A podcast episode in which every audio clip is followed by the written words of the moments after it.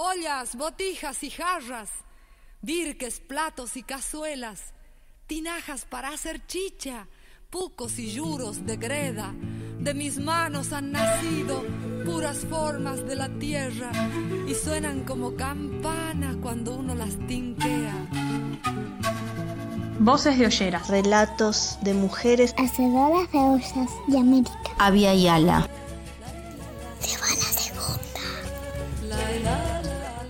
Soy Azul Cian, vivo en Buenos Aires, capital de Argentina. Tengo 35 años, me dedico a la cerámica desde los 19. Ollitas de barro vendo con olor a temporal.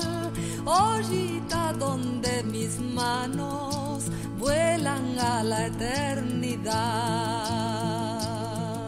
Pan de mis días solares, libertad. Donde se queda mi tierra, donde mi alma se da. Mi taller está en las afueras de la ciudad, en una terraza en donde tengo mi horno a leña. La visión del taller son otras terrazas con parras y muchas plantas y muchos gatos que andan cruzando de terraza en terraza. Este es mi testamento. Va a ser de viento no más que arrase con el jardín ese que está dentro de mí.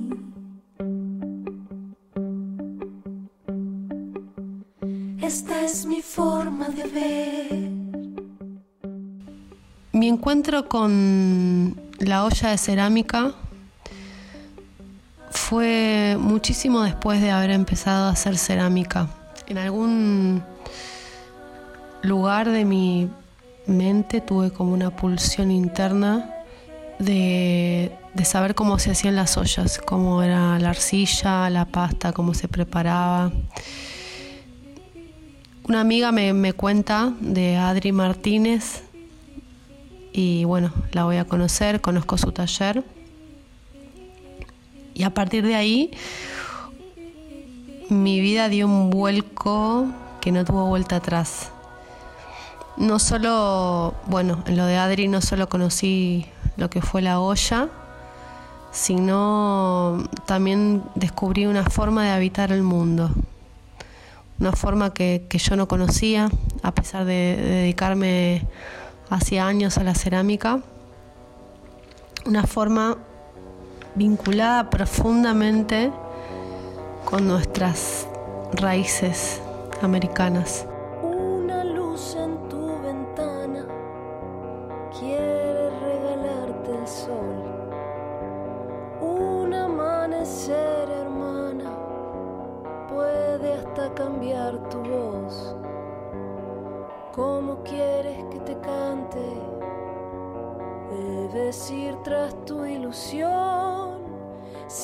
Siempre que te sientas fuerte, marcará tu corazón.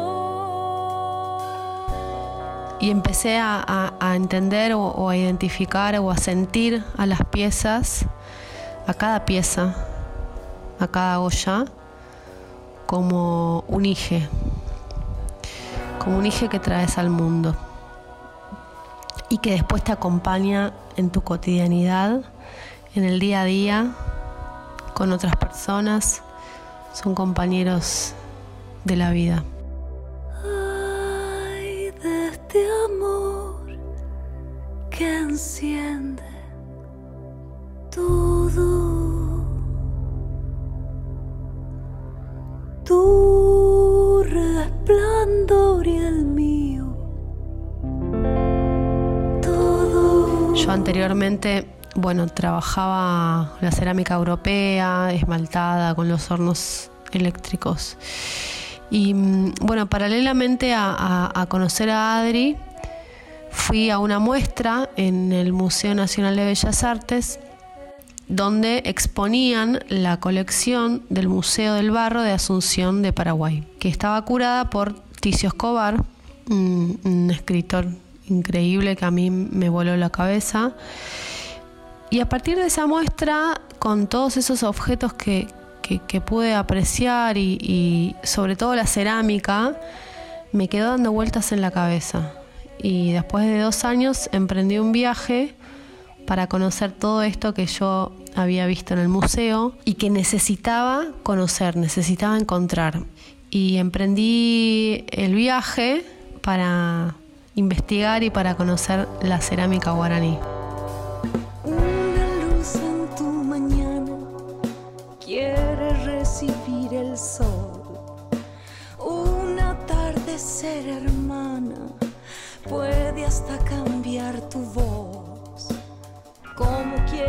Que te cante?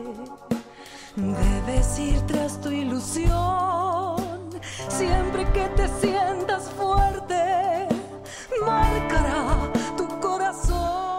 A medida que fui profundizando en este universo, descubrí lo que, lo que era la olla guaraní, que después allá en Paraguay descubrí que se llamaba, descubrí, conocí que se llamaba eh, Yapepó, bueno, Yapepó como le decimos acá, pero sería Yapepó, bien dicho. Y bueno, conocí un mundo, un mundo increíble que, que me envolvió, que me sedujo, que me enamoró.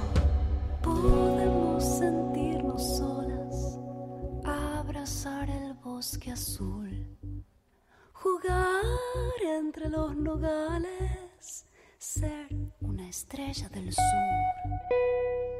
Así que fui a, Paraguay, en ese momento con mi compañero, a conocer, a, buscar, o sea, en verdad fui en búsqueda de esta olla y a Pepo. En Asunción intenté investigar todo lo que había sobre ellas, todo lo que había, fui a todos los museos, fui al Museo del Barro, a otros museos también, eh, recorrí bibliotecas, libros, busqué bibliografía. Me doy cuenta que estas Yapepó, eh, sus últimos registros, según Susnik, dice Ticio Escobar, fue en el siglo XVIII o sea que hacía muchísimo que ya habían desaparecido, digamos, de... O sea, había ya Pepo en los museos, pero ya no se producían más. Y bueno, ahí me quedé intrigada también por qué esto había sucedido así. Y también investigando un poco en internet, había una foto, no tan antigua, sino una foto de los años 70, de una mujer eh, que, tenía en sus manos eh, esta, esta Yapepo. Eh, y después investigando un poco más, esta mujer era de la comunidad eh, guaraní Paita Vitera. Estuve investigando mucho en, Asunción, eh, en Areguá, Tobatí, en Itá, bueno, todos los lugares donde más se, practica la, cerámica originaria en, Paraguay.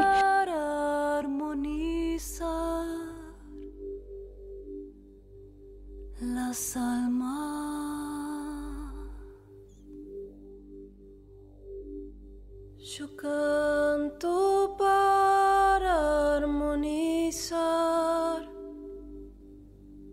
las almas. Di un seminario sobre estas ollas en el taller de mi, de mi amiga Leila Bufa, con la cual también juntas aprendimos muchísimo de este universo tan fantástico.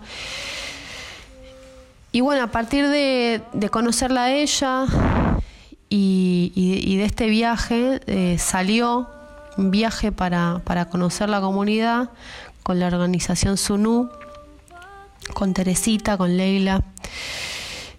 Fuimos a la comunidad, ellos les mostramos la foto de esta mujer que estaba en, internet. Y bueno, ellos nos dijeron que, a la mujer la conocían, pero que era una mujer que ya había fallecido hace varios años así que bueno, un poco nos quedamos como con, las ganas, pero, pero bueno, de alguna forma supimos que, que esa mujer había existido y que, y que era ceramista también. Igualmente fue un viaje muy hermoso, un viaje muy, muy profundo porque también esa Yapepó fue bendecida por la comunidad. Fuimos muy bien recibidos en, en ese momento y además también lo usamos para, para cocinar.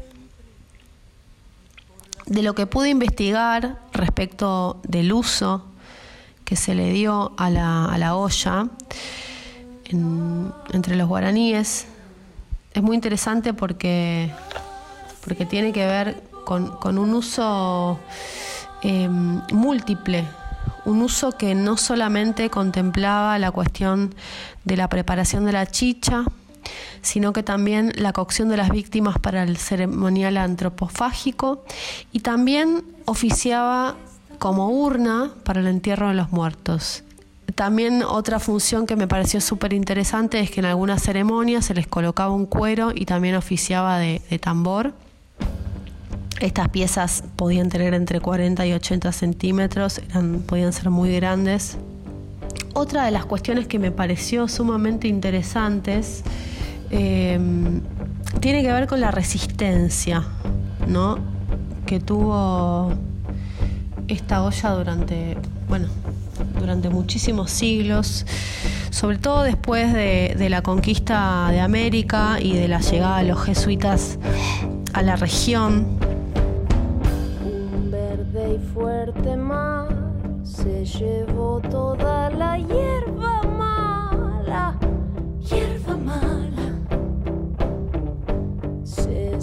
siente el temblor de la tierra enmujerada,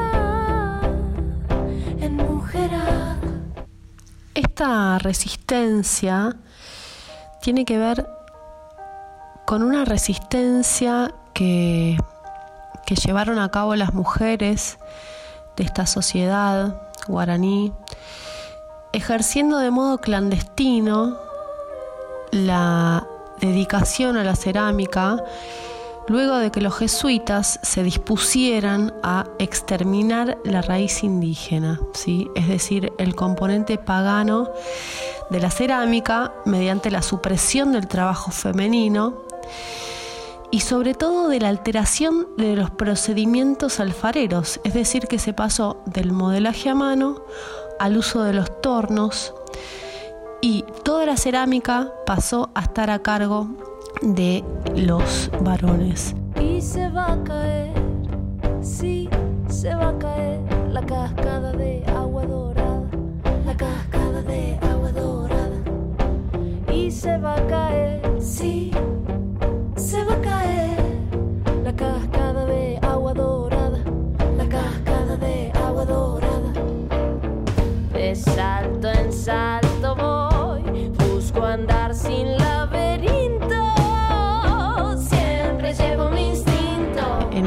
afán por entender e investigar la olla, me fui para Tobatí, una ciudad cerca, una ciudad, un pueblo cerca un pueblo muy hermoso cerca de, Asunción.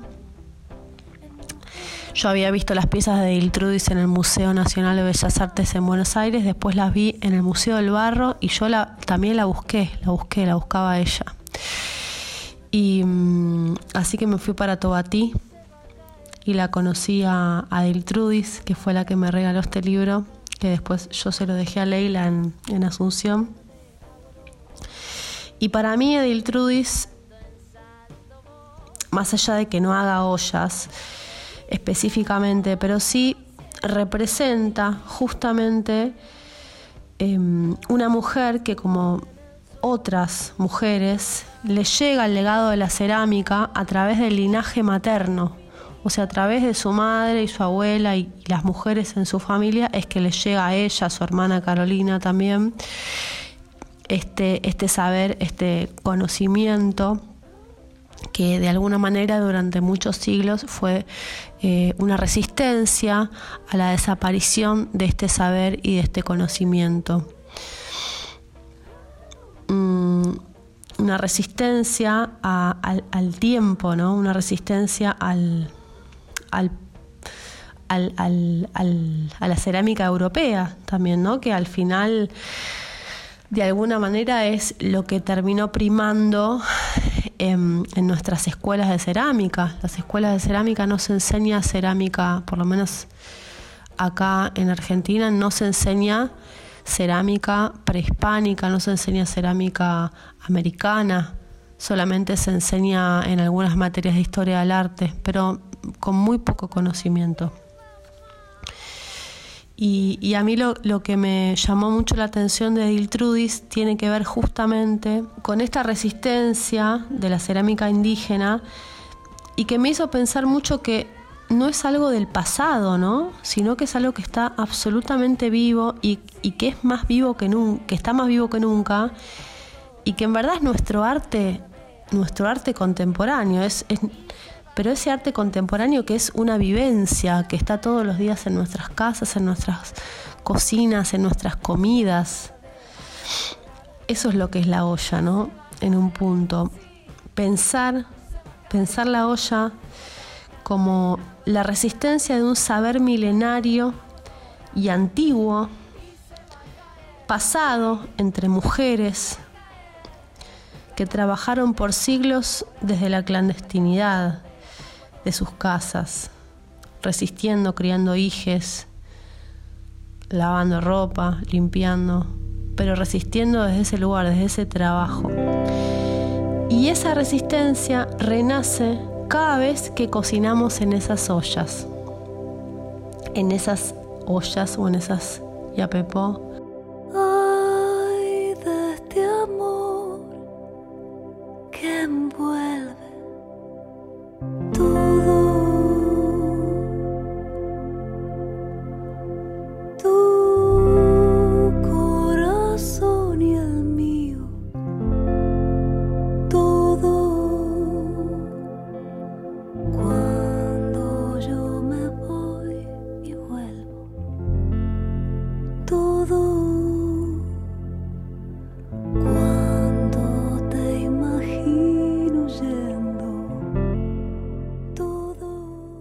es que cuando trabajo sobre una pieza, el tiempo ya no es nuestro, ¿no? Sino que es el tiempo del barro.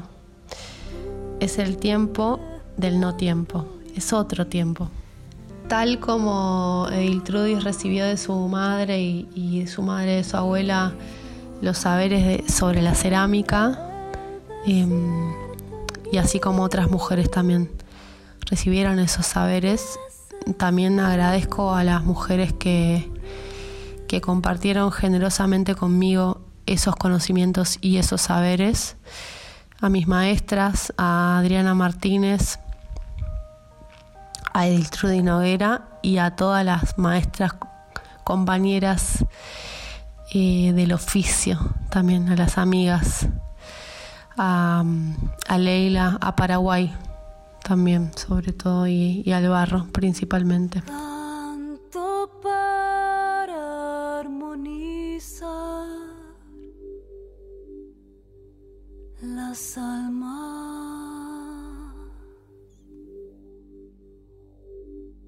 Yo canto para armonizar las almas. Escuchamos a Azul Cian.